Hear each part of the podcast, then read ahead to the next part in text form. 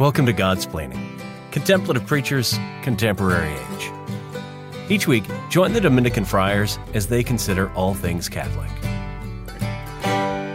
Welcome to Godsplaining in this Sunday Lectio for the second Sunday of Advent. I am Father Jacob Bertrand Janczyk, the Director of Vocations for the Dominican Province of St. Joseph here in Washington, D.C., and I'm with Father Gregory Pine and uh, Father Joseph Anthony Kress, Father Gregory from Switzerland and Father Joseph Anthony from a little closer, just in in Virginia. So, fathers, how you doing? How are things? You first. Oh, it's it's good. Uh, we're at the point now where uh, students have returned to their uh, homes and are doing finals remotely. So it's kind of a weird place um, as a semester, but just very thankful that I mean we got through the semester um, without really major crisis or anything given the state of the pandemic and whatnot. So uh, I'm just, you know, I, I, think I'm hashtag blessed and hashtag grateful right now um, to be where we are. And yes. just, yeah, things, things are good here in the Blue Ridge.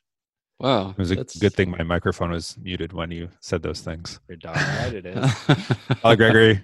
How are you? Uh, Doing well. Sorry, I'm just bleeding over here like a sheep. Bah. Um, feeling groovy. Uh, it snowed here, uh, oh. so that's oh. nice. Yeah, actually, when I when I rolled up on November first, I was surprised that there wasn't snow on the ground uh, at that point because in my imagination, Switzerland was a place of perpetual snow, like a kind of snow globe with the magic.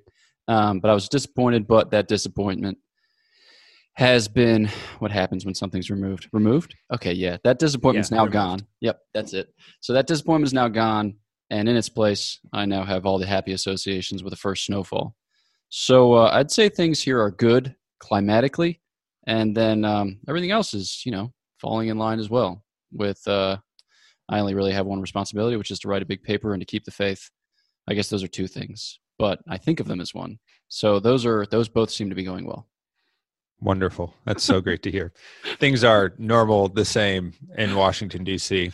Uh, not too much change. So I guess that's kind of how religious life goes. Is the point is that not a lot changes. So sometimes I feel like when people ask, "How's what's going on with your life? How are things? What's new?"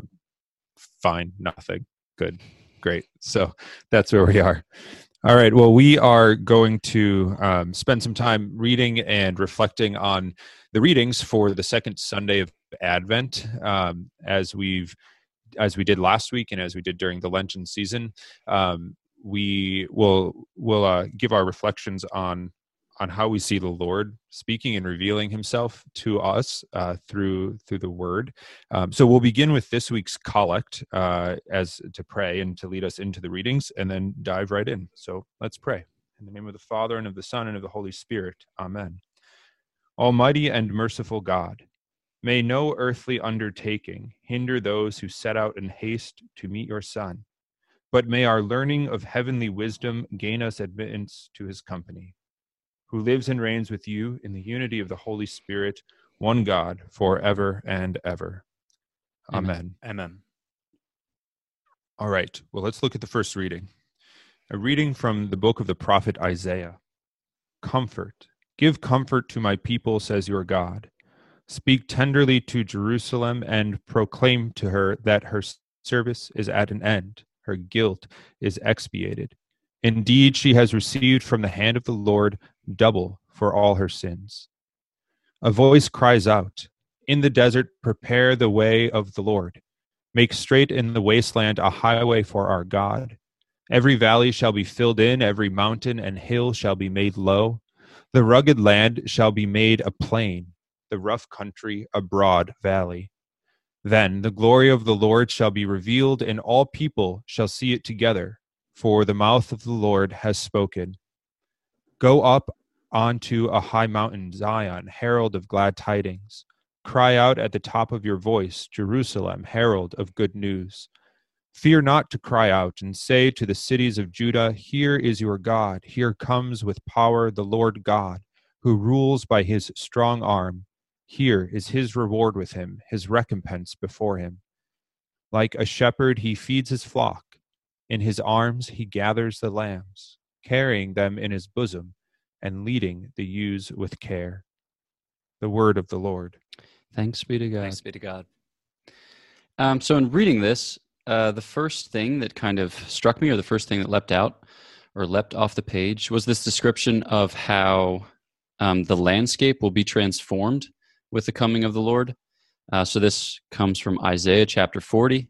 Last week on Lectio, we talked about how the book of Isaiah is uh, kind of divided into three main parts, and this is the beginning of the second part, which speaks um, perhaps most urgently or most concretely of the coming of the Messiah um, because it's associated with the exile.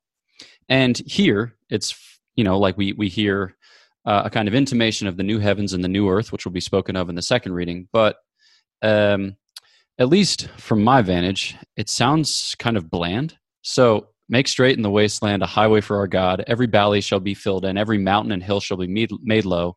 The rugged land shall be made a plain, the rough country a broad valley. So here you have this kind of variegated and textured landscape. And what we're promised is that it'll be like flat. and it'll be boring, which I don't know. I just I don't get too terribly excited about that. So what exactly does that suggest? All right, here's me bringing my weird experience to bear on this text. Um, since having been in Switzerland, I've gone hiking a few times, which is cool, um, in almost every sense of cool except that I recently had surgery on my knee, and so it's I'm I'm old tender knee over here, and um, if I go downhill a lot, my knee just gets devastated. So it just yeah, it's it's awesome. Um, it's like a kind of foretaste of death, or maybe a reminder of my mortality. But I just feel like my body's coming to pieces. So you're going up and you're like, this is great. And then you get to the top and you're like, this is beautiful. And then you come down and you're like, I wish I could like have a squirrel suit right now or do some kind of action or adventure sport which involved me being in this valley in three minutes rather than in three hours um, because it takes such a toll on your body and i think when, when i hear this landscape described i think of our experience of life as one characterized by deserts and by meandering ways and by valleys and mountains and hills and as it were all these different kinds of things but with the coming of the messiah all of that begins to take concrete shape around him all of it centers around his coming. So, whereas you might think of your experience as a kind of smattering of random experiences, when he comes, and as he comes, as he becomes more and more so the Lord of each of our lives, all of those experiences um, they make sense, right? So, so you kind of savor this taste for the Messiah that is coming, and everything that has come before um, takes on, I suppose, its uh, its proper standing in your life. So when it speaks of the desert and when it speaks of the wasteland and the valleys and the hills and things like that, I think of that as yeah, just the um, the experience that we have had of perhaps trial or difficulty, sorrow, uh, devastation, or swollen knees. And at at times, in the midst of those experiences, they can seem purposeless, they can seem meaningless, they can seem just sad and dark. Uh, but in the Lord's coming, we will begin to look at our life and know why, have a sense for why he permitted what he did, have a sense for why he indicated as he has. Um, and in that, we'll be able to assent or consent more readily to all that has come and all that will come. So I think of um, yeah this this this sense in which like the Lord is the key to history, the Lord is the key to salvation history. I think that this is kind of portrayed here for us in in visible fashion by transformation of the landscape, not only of Israel as it were, but also of our lives and hearts, uh, so that they they take on their proper or they assume their proper shape in light of the King. Yeah, I'm happy you kind of uh, talked about mountains because I had a very like uh, that. That was what gripped me in this first uh, reading. Is it was it's very uh, mountainous. There's all this talk about whether or not um, the valleys will be filled in and the mountains be made low but then there's this immediate instruction uh, to to go up the high mountain right and be the herald of glad tidings from that high mountain and that even though uh, when the lord comes all will be made level in a real sense it's still this kind of recognition in our life right now that there are these peaks and valleys and there is this kind of uh, strenuous nature to rise to the top of that high mountain. But I love uh, what what Isaiah is saying here is, you know, go up to the high mountain, be this herald of glad tidings, and cry out at the top of your voice, Jerusalem, herald of good news. Right? There's a, a, this uh, early pronouncement of the gospel the evangelion the good news from on top of this mountain. And actually just earlier today i uh, was doing a burial uh, on monticello mountain. And it was a really unique experience to be up on top of the mountain and um, having a, a unique experience because the entire family was actually on a zoom call and on an iPhone on a tripod, and I was the only one there praying these prayers, and the wind was just ripping through everything, and having to like scream at the top of my lungs, you know, uh, our belief and our faith and our confidence that uh, Christ has risen from the dead, and He, through our baptism, we are thus participating in His resurrection, and we continue to go through that and just having to like kind of really proclaim that at, with such a strong voice on the top of the mountain as I looked over top of the Blue Ridge, as I looked over top of the city of Charlottesville, was a really unique experience. And then I started uh, praying with these readings today, and it all kind of came together that um, when you are on top of that mountain, um, in many in many senses, you are exposed and you're made vulnerable um, to the elements and to the wind and all that can kind of knock you down a peg. And there was this real desire to like kind of seek shelter and seek safety safety. Um, but when we go on top of that we see from a different perspective. We begin to begin to like kind of see from god's perspective but uh, to not let the wind and let the those elements that try to tear us down and force us back into safe uh, you know to hiding in a real sense but to climb on top of that mountain and to be that herald of good news. Um, this is what the encouragement is from that very beginning because the promise of the god who becomes one with his people is what isaiah is talking about at this point. So that was a really unique experience and, and to see um, that kind of portrayed in uh, in the prophet was was beautiful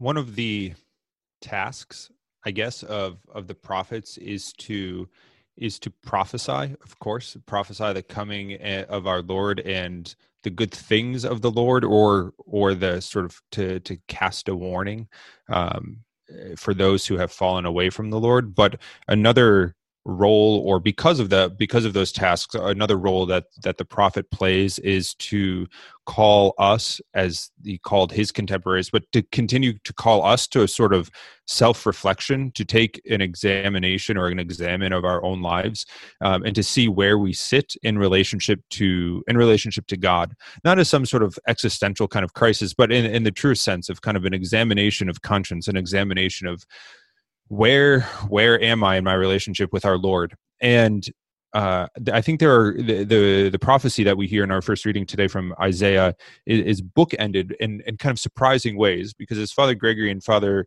um, Joseph Anthony spoke about the, this sort of imagery of being on a mountain, of being in these huge mountains, being in this sort of grandiose place of, as Father Joseph Anthony was saying, of, of sort of crying out and announcing our Lord, whether it be preparing for Him or you know at a burial or whatever. Um, but the the bookends of of Isaiah's prophecy today from that 40th chapter are are really interesting. So the first couple words, comfort, give comfort to my people, and then and then the next verse, speak tenderly to Jerusalem. There's this um, invitation to uh, to sort of the tenderness of our Lord, to remember that God is Father, and to remember that He, you know, He loves us tenderly, and He and He cares for us tenderly as a Father does. Um, and it's because of that tenderness, because of that unfailing mercy, um, then are we in, in turn able to to proclaim God and to prepare for His coming, because because of his gentleness and approachability that is all the more evident in the incarnation and then the, the prophecy ends with with the with speaking of of the shepherd which foreshadows the good shepherd who is you know who we who is christ in the gospel. Um, and and the gentleness of the shepherd that he carries us on in his bosom and he, he leads us with care.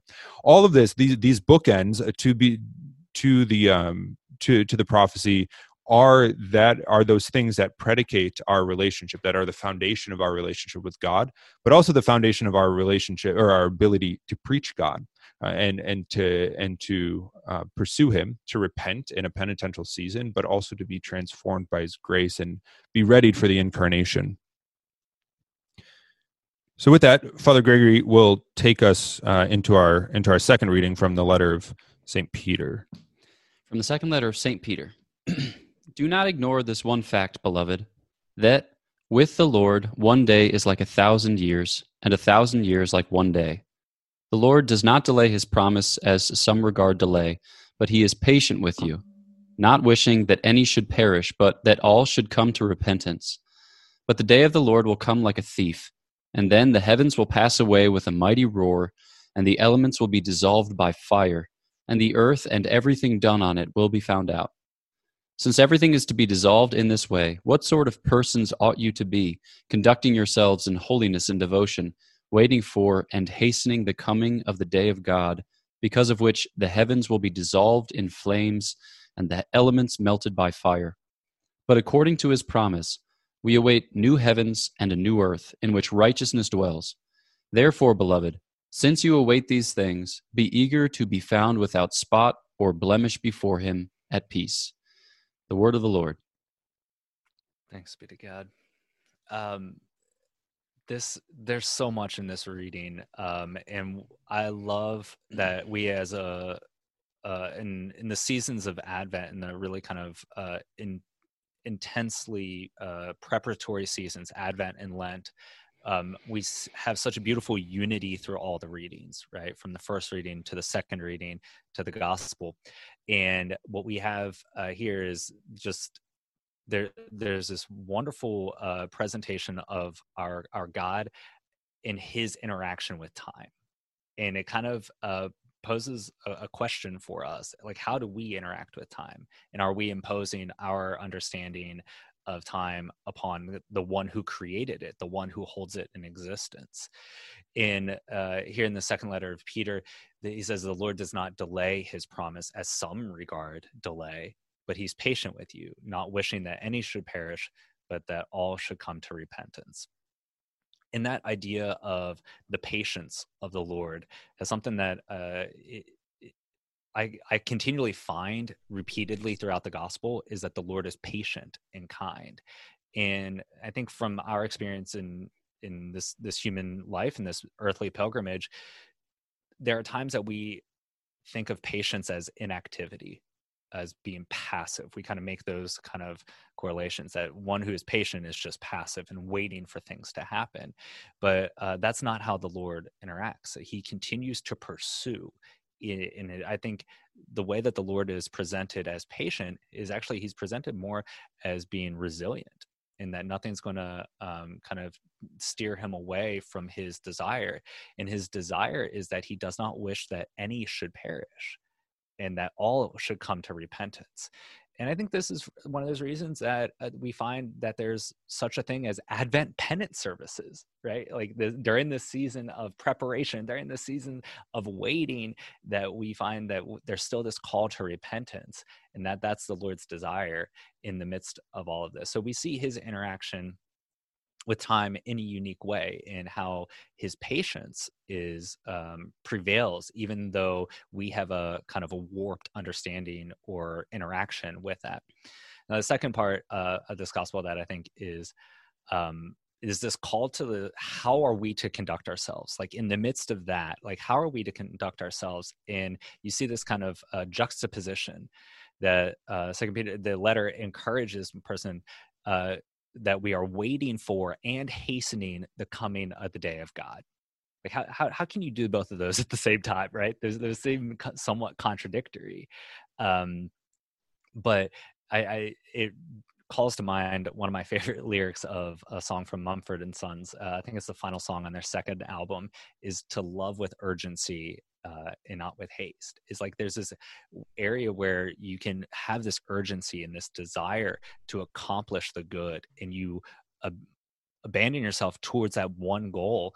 But here uh, when we know that this is the coming of the lord in the day of god it's his work. And so we can be waiting for that while at the same time having this kind of urgency in um, allowing ourselves to be caught up with the things of God in our daily lives.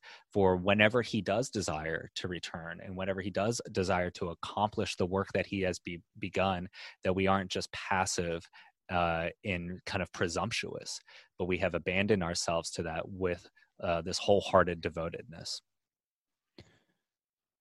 Yeah, I think that that idea that Father Joseph Anthony you were just talking about that that Saint Peter conveys that that urgency, that sort of patience, is not um, is not quietism. It's not just sitting waiting for things to happen but it's it's living with that weight is is an important thing. And advent does that. Advent brings this to light for us that um yes advent's a preparation for to to revisit and, and to sort of um, relive the incarnation, Christmas, the first coming of Christ, but it's also uh, a time to prepare for the second coming of Christ. And especially these first two weeks of Advent, focus our attention on that. And um, St. Peter's letter here does this. You know, he introduces the idea of, or not novel not you know not his own idea but he he introduces to us this week this idea of the new heavens and the and the new earth that are coming and I think it's important to reflect on on what that means: a new heavens and a new earth.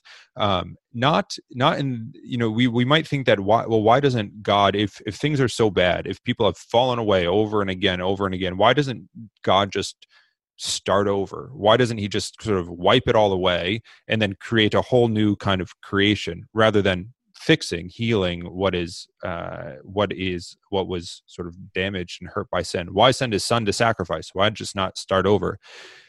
The important thing to remember here is that god's goal in our lives is not to annihilate.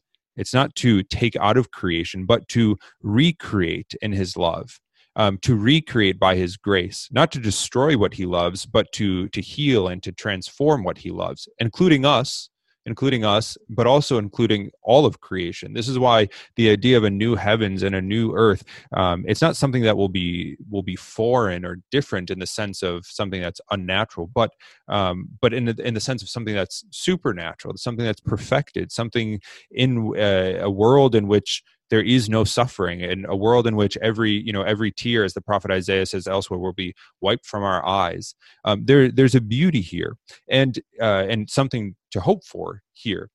And uh, this this delay uh, this delay in, in the, between the first and second comings of of um, of Christ is is an important one because it sanctifies each moment of our lives. It makes each moment of our lives an important one to prepare and to be to be ready uh, to watch for the coming of Christ. Um, to to sort of instill in us that eagerness, as Saint Paul writes, to be found without spot or blemish. To to avail ourselves of His grace, of those incarnational graces, of those Christmas graces, to receive our Lord to be transformed so as to live in that new heaven and that new earth that that awaits us and that inevitably will come. I just have one more small thought about time. Uh, i was arrested by the description uh, at the beginning of the reading where it says that with the lord one day is like a thousand years and a thousand years like one day. We have a kind of shadow experience of that when time seems to flow either faster or slower than we would have it flow. so I just got here and I'm writing a big paper and I'm kind of impatient and impetuous. So the goal was like, you know, write the paper in a week and then come home. Um, but it doesn't seem like that's going to be the move uh, because, well, for a variety of reasons, because it's a big paper, but also because my uh, my director said, "I want you to read for a while. I don't want you to write anything before Easter." And I was like, "Oh no." Um, so I've, you know, you have these experiences of like trying to read for four hours and 45 minutes before lunch, you know, and it's just like time is just tick, tick, ticking away. And then you find an interesting passage and then it seems to kind of cruise on by. So our experience, the way that we interface with time isn't, isn't just straightforward or isn't strictly linear in a way that, um, you know, you kind of might expect from a mathematical equation, uh, because well, t- time is just a measure of how things change. And sometimes we feel change to be very rapid and sudden, and sometimes we feel like we're just stuck in a rut. But the point is that our experience and our suffering of time is part of the way in which we are purified, ultimately, so that we can be made like God. Uh, for with the Lord, one day is like a thousand years, and a thousand years is like one day. So in the Lord, we won't experience the agony of time either seemingly standing still or time flying by when we wish we could savor it. But this um, this experience that we have here of our life kind of slipping through our fingers or only being able to possess ourselves from moment to moment and never having a full sense of who we are that will be called up into the Lord when we will possess ourselves wholly and entirely and perfectly in Him, but possess ourselves as an afterthought to the goodness of possessing Him indeed. So, yeah, I just think that with Advent and expectation, we think a lot about time and we think a lot about delay and we think a lot about all these associated concepts. But but ultimately, the point is to make us yearn for the Lord's timelessness so that we can have a deeper share in that. All right, Father Joseph Anthony, take us take us into the Gospel of Mark. Yeah, Gospel of Mark. So the beginning of the gospel of Jesus Christ, the Son of God. As it is written in Isaiah the prophet, Behold, I am sending my messenger ahead of you. He will prepare your way. A voice of one crying out in the desert, Prepare the way of the Lord, make straight his paths. John the Baptist appeared in the desert, proclaiming a baptism of repentance for the forgiveness of sins people of the whole Judea countryside and all the inhabitants of Jerusalem were going out to him and were being baptized by him in the Jordan River as they acknowledged their sins. John was clothed in camel hair with a leather belt around his waist. He fed on locusts and wild honey, and this is what he proclaimed One mightier than I is coming after me. I am not worthy to stoop and loosen the thongs of his sandals.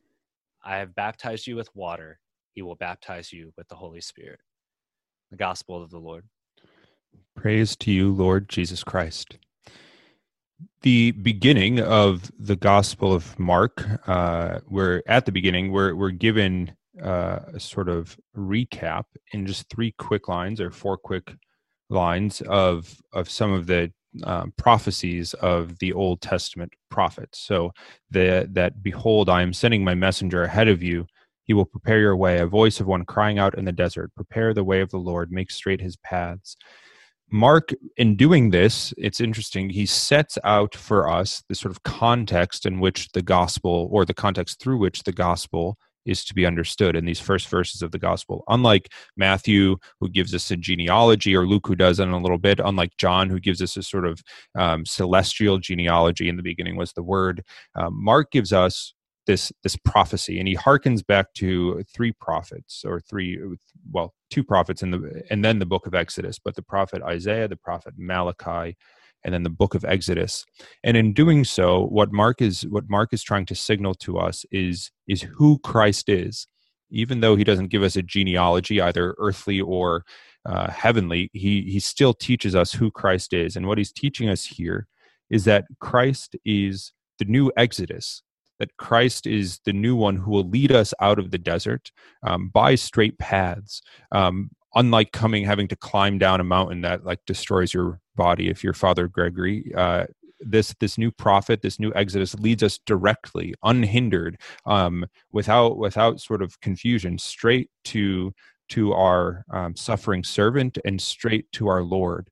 Uh, and in this, um, we should then begin to recognize Christ at work in our lives as the new Exodus, as the one who leads us out from our sins, but in a most accessible way by these straight paths. And this is why the incarnation, why Christ becoming, not coming to us as an as a as a full grown man, of just appearing, but as an infant, as a child, one who is most accessible, one who is true man, um, coming to us so that we can have this sort of direct and and almost unmediated unmediated access or mediated only through the Son, only through the God man. Um, who in turn will also suffer for us, who is our Lord, who is our Messiah. The end of the gospel is uh, kind of loops us back to the prophecy of Isaiah. That in, that prophecy from the 40th chapter of Isaiah, um, Isaiah tells us to go and proclaim on the mountains uh, Christ or, or or God. Um, and here we have John the Baptist doing just that, preparing that way. He is that voice. Um, he is the one proclaiming Christ coming. So what Mark is doing here is hearkening back to these to these Old Testament prophecies to sort of get our mind thinking, here he is, or turning our attention to this is precisely what the prophets have been speaking of in, in all these in all these years coming to this time. Um, and for us too, uh, you know, two thousand years later, our sort of senses, our our sense of our faith should be pricked to kind of turn our attention um, to prepare to receive Christ, but also to prepare to see Him and receive His grace and be transformed and healed by Him in His incarnation. Um, So I have a thought that's wildly unrelated, but somewhat pertinent. So here we go. Um, it's simply this that uh, being Christian is not complicated. It is hard, but it's not complicated. So I was uh, just kind of thinking about the way of the Lord and how it is straight. Uh, I was reminded or recalled a story told of uh, Graham Greene, who was a, a, novelist of the 20th century, British by birth, Catholic, uh, and writes quite a few novels on Catholic themes like the power and the glory, or the heart of the matter, or the end of the affair, things like that. Uh, but himself had a very troubled, troubled personal life, um, and he uh, he had a mistress for for many many years, um, and it kept him from the sacraments. But he basically was of the mind that he preferred uh, this affair to the grace of God. And there's a story told that uh, he had the opportunity at one point to visit uh, Monte San Giovanni, to visit Padre Pio, and he brought his mistress with him, you know, as you are wont to do, you being no one. Um, and so uh, they showed up and they heard Padre Pio's Mass, and Padre Pio identified him at the end of Mass. And by way of one of the lay brothers, said, you know, Padre Pio would be happy to speak with you if you'd like to. And Graham Greene said, no. He said no.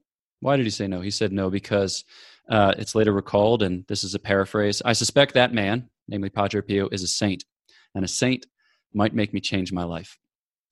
What's wild is that apparently Graham Greene kept an image of Padre Pio in his wallet, and it was found uh, in his wallet, you know, to the to the day of his death. So it's something that haunted him because the gospel, as it is preached, is stark.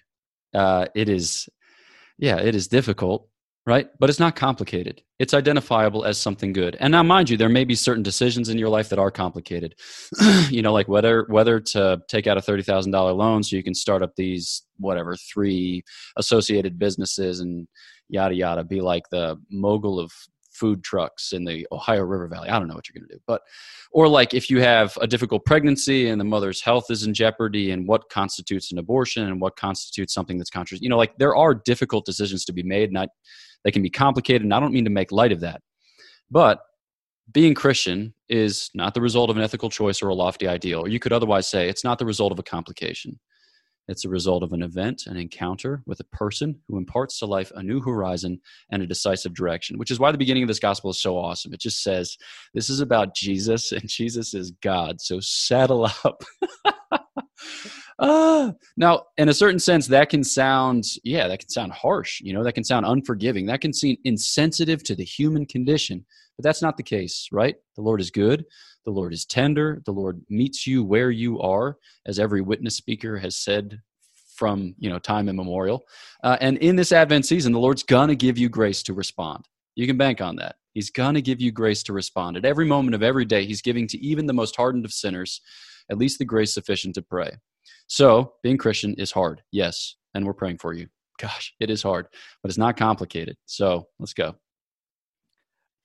I, I mean, I love so much of this. Um, I, the beginnings of each each one of the four gospels are so important, and and Father Jacob Bertrand, you you really eliminated that, and like how this is setting the tone, and and what does it say? And Gregory, you're just like it's Jesus Christ is God. Deal with it. It you have to make a decision. Either that's you believe that or you don't. Um, type of a thing. It, it's really cutting straight to the point, as is kind of typical with uh you know mark's gospel is he he doesn't waste a lot of time he just gets to the point on a lot of things um but he does present christ in the context of a new exodus right? And I, we have to look at uh the kind of locations that mark is is setting this entire thing.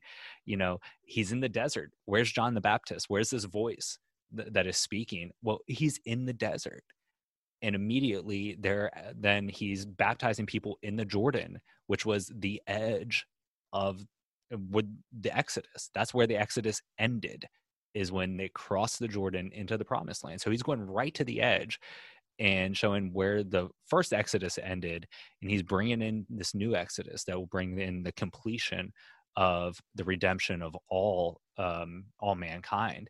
And that idea then getting back to the the first reading and kind of this like all the way through in exactly what uh father gregory was saying that like it's not really complicated here that the lord makes straight his paths and like our life tends to be one of meandering, wandering around, and not really trying to figure out our way as we go and, and trying to make it up as we, you know, figure it out uh, each day. Um, and I think, you know, far too often we, we set our hand to the plow and we look back but when we do that we end up just zigzagging all over the field meandering all around. But if we keep our eyes on the lord then we know where our destination is we know where our origin and our destination is and we can go in a straight line towards that. And that is in a real sense accomplished by our repentance and the forgiveness of our sins. And and this is what uh, mark is doing such a beautiful job is showing the beginnings and then always reminding his auditors it's not as complicated as we think it is. You know it, it's actually much more simple and basic that yes when we do look back on our life we don't dwell upon it and fixate upon the past but knowing that the lord is patient with us knowing the lord is kind and tender that we have repentance for our past actions hand them over to god and that he forgives us of our sins and we can pursue him and thus make straight the paths of salvation and pursue him with uh you know this kind of totality of who we are. So i think it, it it's the beginning of the gospel mark but it comes in the um you know kind of halfway through the um advent season. But it's always to remind us that like it's not as complicated as it is. And to to see that the lord has ushered us into a, a new uh, a new aspect of his his relationship with his people as God, and it's he's bringing it into this final final stage in a sense. All right. Well, with that, thanks for tuning in to this uh, to this week's Lectio for the second Sunday in Advent. Uh, we will we'll close out with the prayer after communion in just a second, but before we do, uh, our kind of normal appeal asking you to to share this episode with somebody who you think might enjoy it or benefit from it to uh you know comment like like the podcast these sorts of things help us uh, get the word out uh, on the Godsplaining podcast. Another addition here to our announcements is that we have recently um, got a Patreon account up and running. So if you're interested in supporting the podcast, um, that would be awesome. That would be really great. Uh, you can just go to patreon.com slash godsplaining and there are different levels for um, different membership levels for monthly donations anywhere from five dollars all the way up to ten million dollars. So if you're feeling so moved during the Advent season to give a little to support, all that money goes straight into the podcast to help grow and um, get us out of you know a, a, sort of cave recording session, so that maybe we can look like decently like we're in the 21st century. So thank you, uh, you know, thank you in advance for that. And as always, we are praying for you, especially during this Advent season, praying for your loved ones and your intentions. Uh, so please do pray for us too. So let's close with the prayer, and uh, that'll be that for today. In the name of the Father, and of the Son, and of the Holy Spirit. Amen. Replenished by the food of spiritual nourishment, we humbly beseech you, O Lord, that through our partaking in this mystery you may teach us to judge wisely the things of earth and hold firm to the things of heaven. Through Christ our Lord. Amen. Amen. All right. Well, thanks again for tuning in. And until next time, take care and God bless.